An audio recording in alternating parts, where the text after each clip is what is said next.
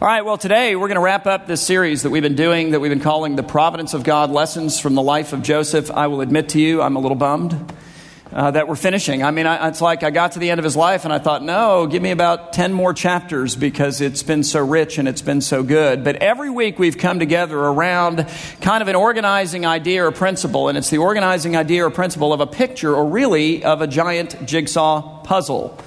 And we've talked all about that, and we've used that image or that idea of a giant jigsaw puzzle to kind of help us understand, first of all, what the providence of God is, but then secondly, how it works. And I've said repeatedly every week look, the providence of God is this idea that God did not simply create the heavens and the earth together with everyone and everything in them, including all of us and then wound us up like a clock and turned us loose to go off and do whatever it is that we want to do. So, to see what it is that all of the little pieces of His creation would do, or how it is they would come together, and what kind of a picture they would in the end create on their own. But instead, God started with the picture in mind and it's his picture. He decided on the front end exactly what it is that he wants us to eternally gaze into, to discover, to marvel over, to wonder over, to be awestruck by, to be caused to worship in light of, and then he created. He created the heavens and the earth. He created everyone and everything that is, including every one of us.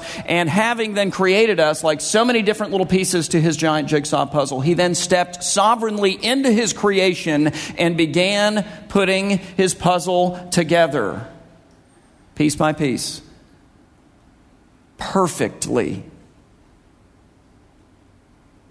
And every one of our little lives is like one little piece of that puzzle. It's little, but you know what? The puzzle's incomplete without us. So every week I've gotten up and I've said that. But the one thing that I haven't said is I haven't told you what the big picture is. And you're wondering, right? I mean, what's the big picture? And I can't describe it to you in detail. I, I, haven't seen it. And even if I had seen it, I still wouldn't be able to exhaust it because it's an infinite picture.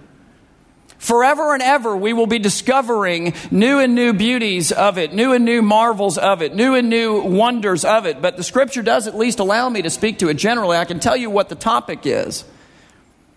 God is creating a big picture, and every one of our little lives is a part of it, of His glory. That clear it up for you? Not entirely, does it? I mean, if I pass the quiz out now, what is the big picture of God for His glory? But, you know, you're walking out the door going, and what does that mean? I mean, what's the glory of God? Let me give you a definition. It's not going to help either, but just go with me for a second, okay? The glory of God is the sum total of all of his attributes. It's this attribute plus this attribute plus this attribute plus this attribute plus this attribute. Add it all up. That's the glory of God. Does that clear it up? Not yet. What are the attributes? And for that, I want to go to the shorter catechism of the Westminster Confession of Faith, which excites you immediately. I know that it does. It enlivens you in your heart. You're like, yes, finally, he's going to the confession. I want to stop and say, do you know what? That confession is precious. That confession is beautiful.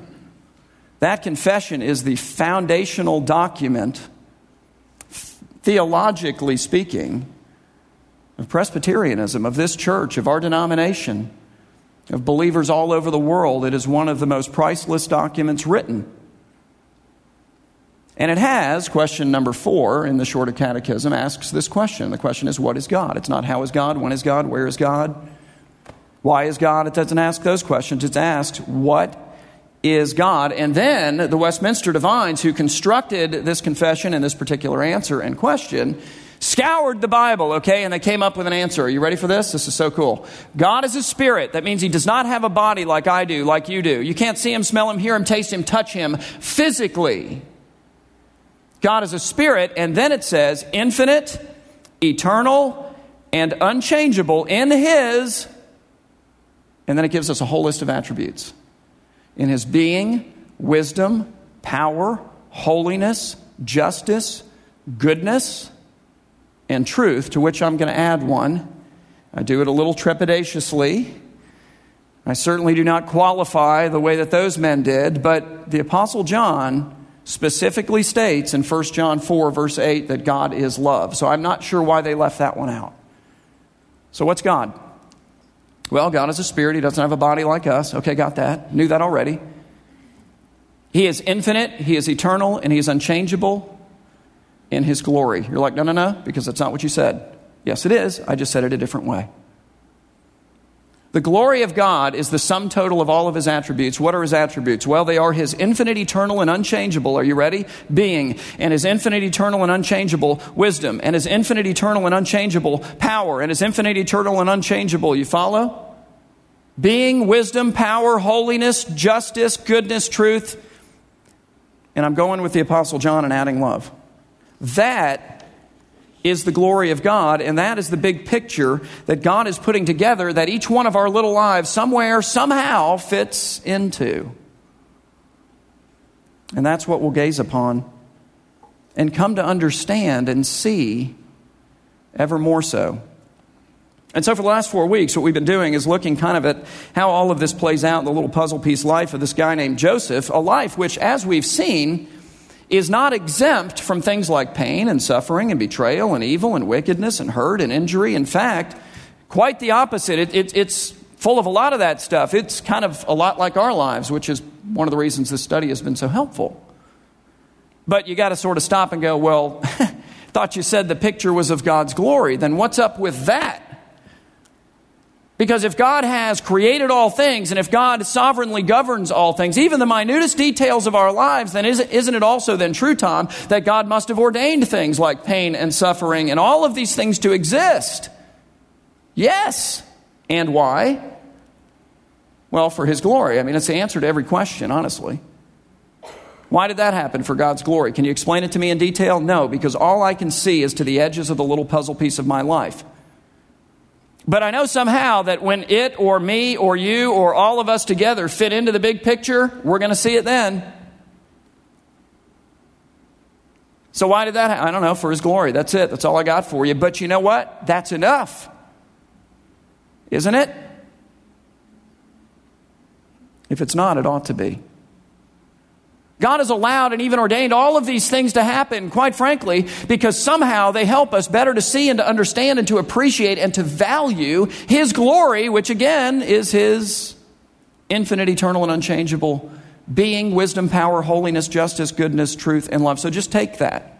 Think about it this way for a minute. You wouldn't know and appreciate wisdom if you didn't know foolishness. If you have not experienced foolishness in your own life, if you've not seen the consequences of foolishness in your life, in your families, and in the lives of others, I will tell you, I don't know what's worse wickedness or foolishness.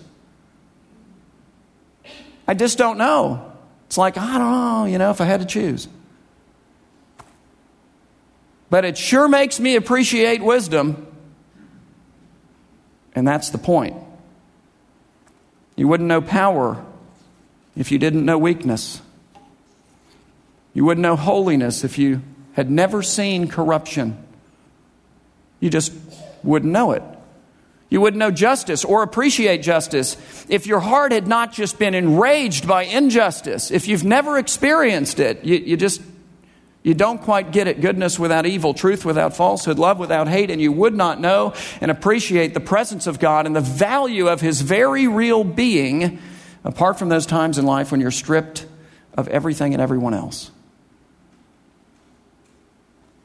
So, anyway, Joseph suffered just like we suffered, and like us, he didn't understand it at the time, did he? And we don't always understand it at the time. All he had was the answer to the question. And the answer is for his glory. And the point in part of Joseph's life is that for Joseph, that was enough. And he hung on to his God and he trusted that somehow in the big picture, God was making sense of all that he could see only inside the edges of his little picture. And he stayed faithful to the Lord. And he believed that someday it would all fit and make sense. And you know what's so cool about the study of the life of this guy Joseph is that we've seen as we've studied his life that it did all fit and make sense because we've seen how God took his dysfunctional family, how God took the favoritism of his father, how God took the hate and malice of his brothers, how God took the betrayal of his brothers, who sold him as a slave, into Egypt. How God took the betrayal then of Potiphar's wife, who falsely accuses him of rape. How God takes then his time in the dungeon of Pharaoh, his betrayal then by the cupbearer of Pharaoh. It's like this never ending list of crud. And God used all of it. He took 13 years of pain and suffering, and I don't know why, but somehow it's for God's glory, and I can't even begin to imagine how. And he used it all to bring Joseph from Canaan to Egypt. And to build a trust and a faith in Joseph that he would never have had apart from all of those experiences, every single one of them. To prepare Joseph for the single greatest leadership assignment in the world in his day and to put Joseph right in front of Pharaoh, king of Egypt, to interpret Pharaoh's dreams. And he did. And what were the dreams? Two dreams, one message. The message was seven years of abundance, yeehaw, it's going to be awesome, followed by, uh oh, seven years of famine. And while they were all sitting there kind of trying to absorb that, realizing that that's the end of their nation, that's the end of their kingdom, that's probably the end of them, Joseph steps into that void and he says, And by the way, I also have a plan. I know you didn't ask, but here's the deal. Here's how you need to store up during the seven years of abundance. Here's how you need to distribute during the seven years of famine, okay? And then what happened? You remember? Pharaoh then took prison boy Joseph and he appointed him as the prime minister over all of Egypt, flowchart, Pharaoh, Joseph, everything, everyone else. No background check at all, far as we know. And he said, Look, I want you to oversee this program that you just described storing up, distributing. I think you're the guy for that. So we've seen all of that. And what else did we see in the process? Let me give you a clue. It goes like this God's infinite, eternal, and unchangeable being, wisdom, power, holiness, justice, goodness, truth, and love. That's it. We saw that. And then last week we saw the glory of God's goodness. The glory of God's love as he brings Joseph's brothers from the land of Canaan using the famine, which is devastating, right? I mean, it's a difficult scenario to Egypt and he reunites him with Joseph and, and God works this miraculous because that's what that is. 22 years of we tried to get rid of you forever. God undoes. And he gives them a real and authentic relationship like they, in fact, have never in their entire life, even before the betrayal, had.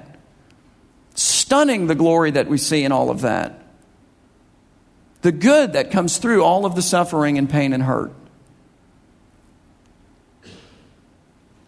And this week, as we come back to the story, what we see is that Joseph takes his family, sends his brothers back, and he says, Look, guys, I'm going to let you have the conversation with dad by yourselves, okay? So you go, and if you can explain the bloody coat thing, you know, great. That'll be interesting. But anyway, he sends them back. He brings his whole family to Egypt. He sets them up in the very best land of Egypt. Do not miss that. And then Joseph hugely blesses his family, which is awesome.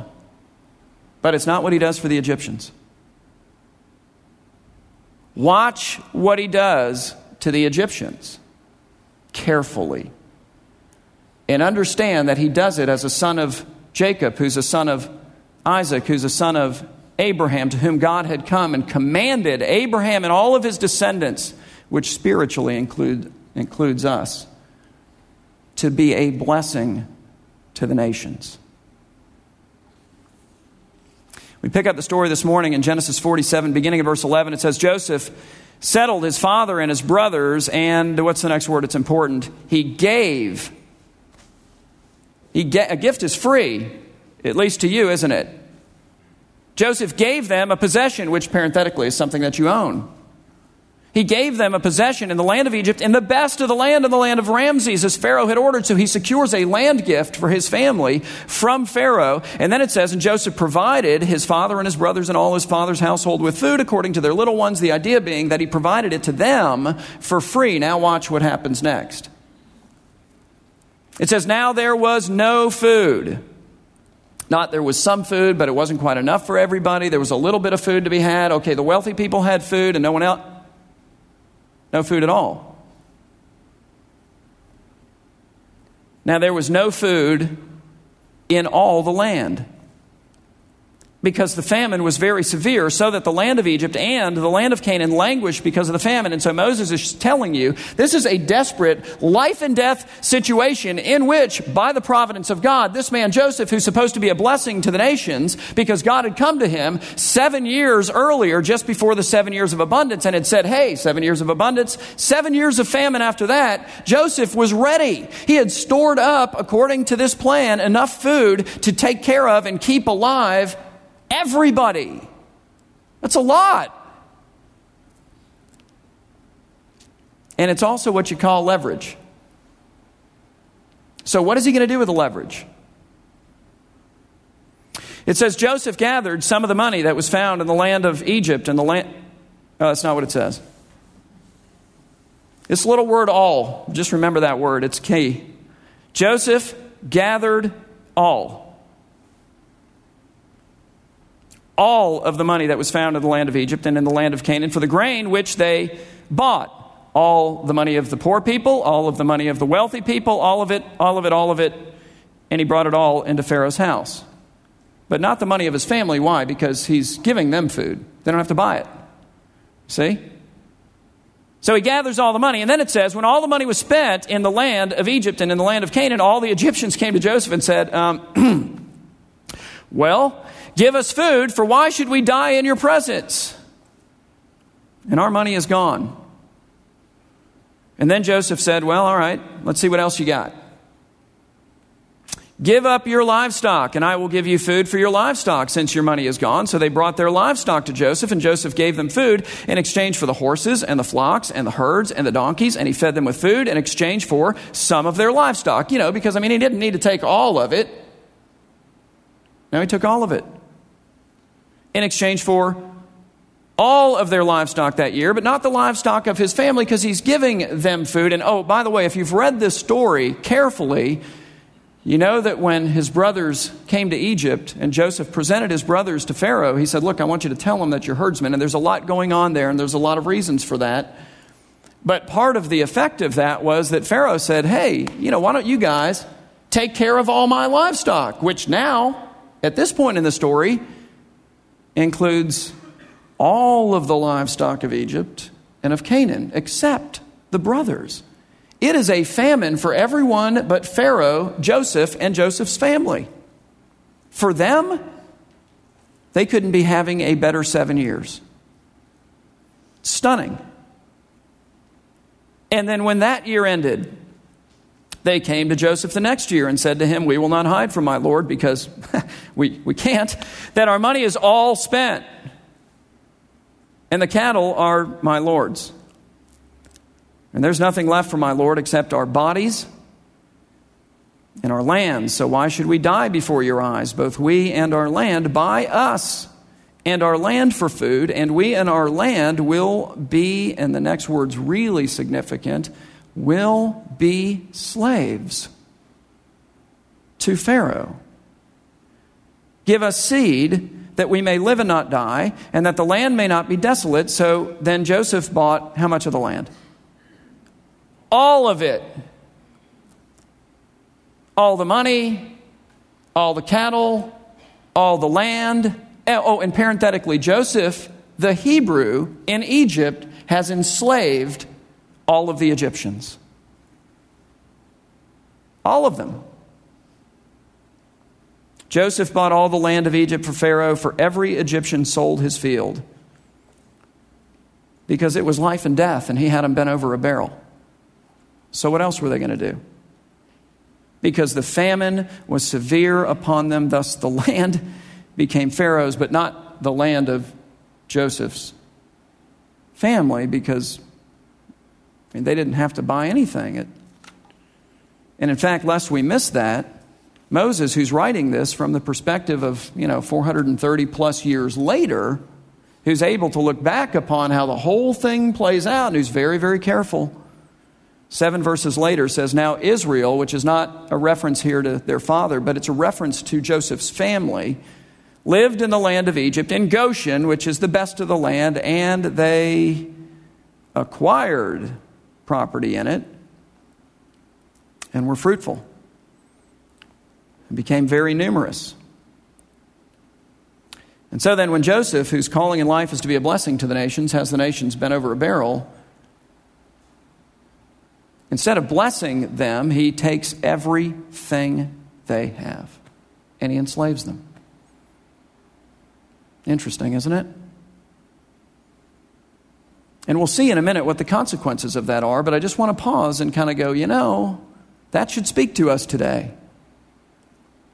Because the New Testament makes it very, very clear that the children of Abraham are not those of his flesh, they are those of his faith. That's us. That's you, that's me. And so then, what is the calling on our life? The calling on our lives is not just to be a blessing to ourselves and to our families, or to be a blessing even to ourselves and to this family. The calling on our lives is to go out into each one of our little individual worlds, and then corporately together as a church to go out into our world, this community, this city, this state, this nation, this world, and to be a blessing. We ought to be able to survey our lives and to say, okay, here's the deal. Here's my little life. Here's my little world. How is it better because I'm in the midst of it? And how might I bless it? For Jesus' sake. So, anyway, Joseph is supposed to bring a blessing to these people, but instead he, he brings a curse. He, uh, he takes everything they have and then he moves them off the farms. There's nothing happening on the farms anyway. So he moves them all into these storage cities, these cities in which he has stored up all of this grain in preparation for the famine. This is where all the commercial transactions now begin to occur. He urbanizes Egypt. He transfers the wealth off the farms and into the city, out of the pockets of the people and into the pockets of Pharaoh. Okay? And then, when he knows that the famine is coming to an end because he knows when it's going to end, he then comes to the people and he says, Okay, here's the deal. I'm going to give you seed. The famine ends this year. This is it. So next year, going to rain. It's going to be cool. We're going to have crops. I'm going to give you seed and I want you to go back to the property that used to be yours. But it's not anymore. And I want you to plant your fields and I want you to, you know, bring forth your harvest and I want you to take care of yourself from that harvest. Don't come looking to me for anything else. But just like before the famine started, we're going to have a little taxation situation. I want you to take a big chunk of your produce every single year, and I want you to bring it in perpetuity from now on to Pharaoh. Pharaoh really makes out well in this situation. And Joseph personally seems to really make out well in this situation. And his family and that point in the story seems to be doing, I mean, they really are doing well. But then Jacob, their father, dies, and then, and we'll come back to that. And then Joseph dies, and we'll come back to that in a second. And uh oh, then Pharaoh, to whom Joseph had been like a father, that's the language used, dies. He owes nothing any longer to Joseph. And Moses says in Exodus 1, that's the next book, first chapter, verse 8. Now a new king arose over Egypt who did not know Joseph, and guess what he did? He enslaved Israel. How ironic. Isn't it? I mean, it's stunning. By blessing his family and cursing the Egyptians, Joseph unwittingly placed his family in a position of envy and, and, in a position in which they're going to be envied and hated even by the Egyptians. Here comes a new Pharaoh. He doesn't know Joseph. He owes him nothing. And it's politically expedient for him to enslave these Hebrews. And oh, by the way, in centralizing all of the wealth into the cities of Egypt, in urbanizing the nations, and then in creating this great system of taxation, which is always a blessing, I think you'd agree what has Joseph also done? He's created the need for the building of additional cities. Guess who gets to build the cities? His own people. It's a complete reversal of what he did. Stunning. And there's a biblical principle at work here that you're going to recognize when I say it. Paul gives it to us. I think he states it most clearly in Galatians 6, verse 7. He says, Do not be deceived. He's saying, Guys, don't fool yourselves. God is not mocked. You're not going to pull one over on him. You're not going to sneak one by him. He's not going to be looking over here and you're going to shoot by over here. You're not going to be able to ignore his commands, his words, his dictates, his wisdom, which is for your good and for the benefit of the nations as an aside as well, and get away with it. And so then he gives us the law. And it's agricultural. He says, For whatever a man sows, this he will also reap. Joseph the Israelite forsook his calling to be a blessing to the nation of Egypt, and instead he enslaved them. He sowed slavery and reaped the enslavement of his own people. It's amazing. And the glory of the justice of the Lord shined through. It's all coming together. God's not off track. The goal is glory. And I think that ought to cause us to survey our lives too, because that applies to us as well. I mean, it's agricultural. You know, no matter who plants the seed, that plant comes up.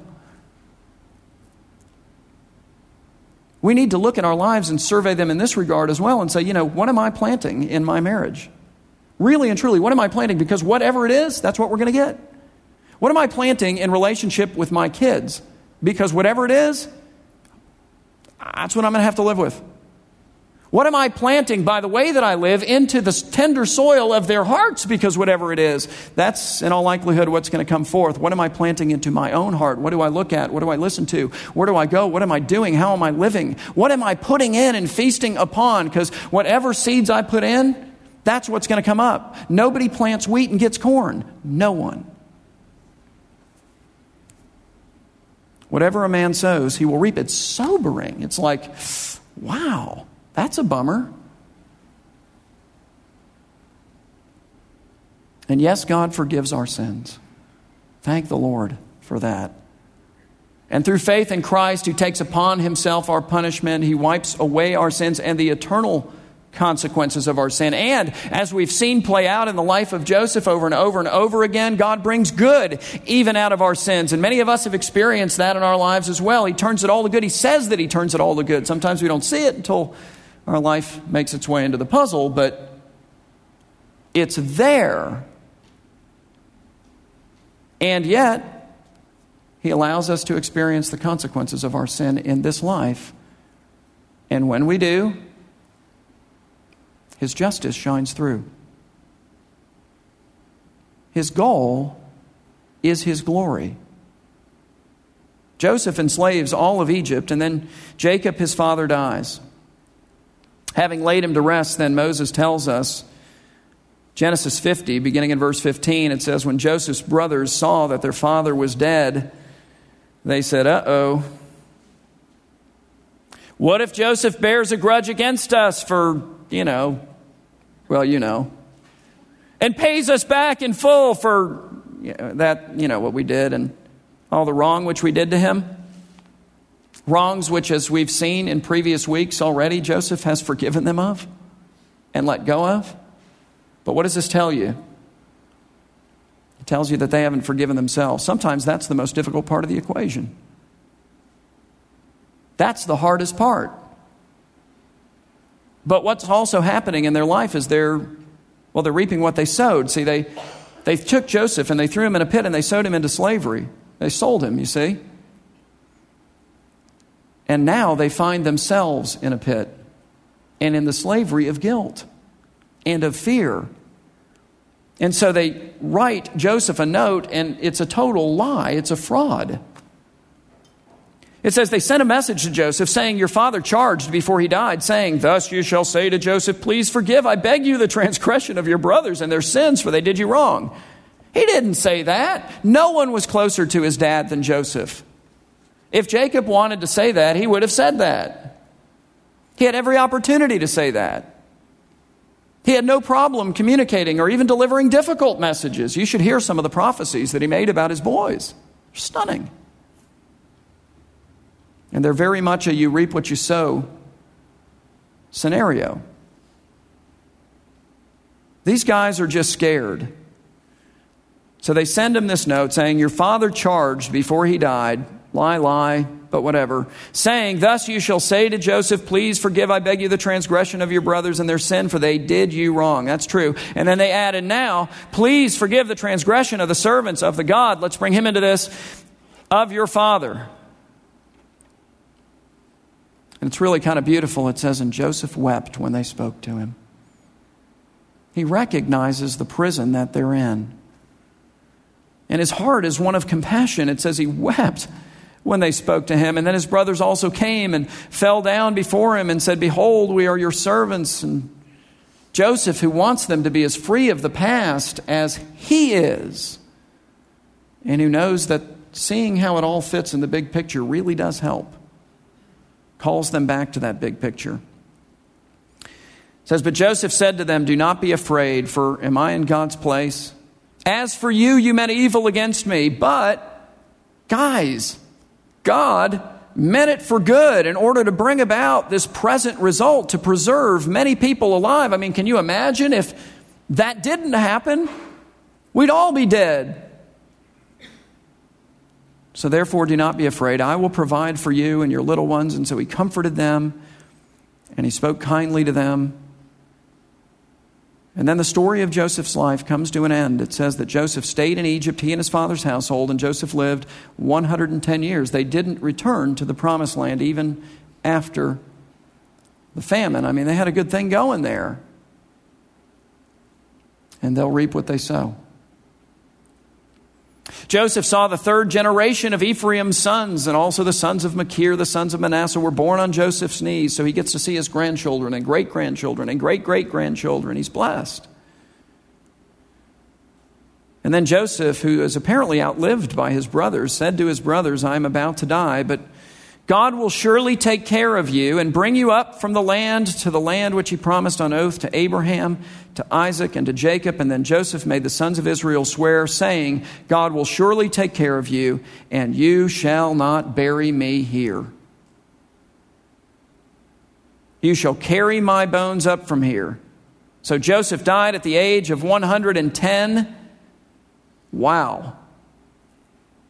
And he was embalmed after the fashion of the Egyptians. Think mummy. And they placed him in a coffin that no doubt was very royal, very ornate. It's the coffin of a king in Egypt. But he wasn't buried, and his unburied body, his coffin, stood then for over 400 years as a visible, tangible reminder to God's people throughout all of their enslavement that one day they would be free. And that one day their deliverer would come.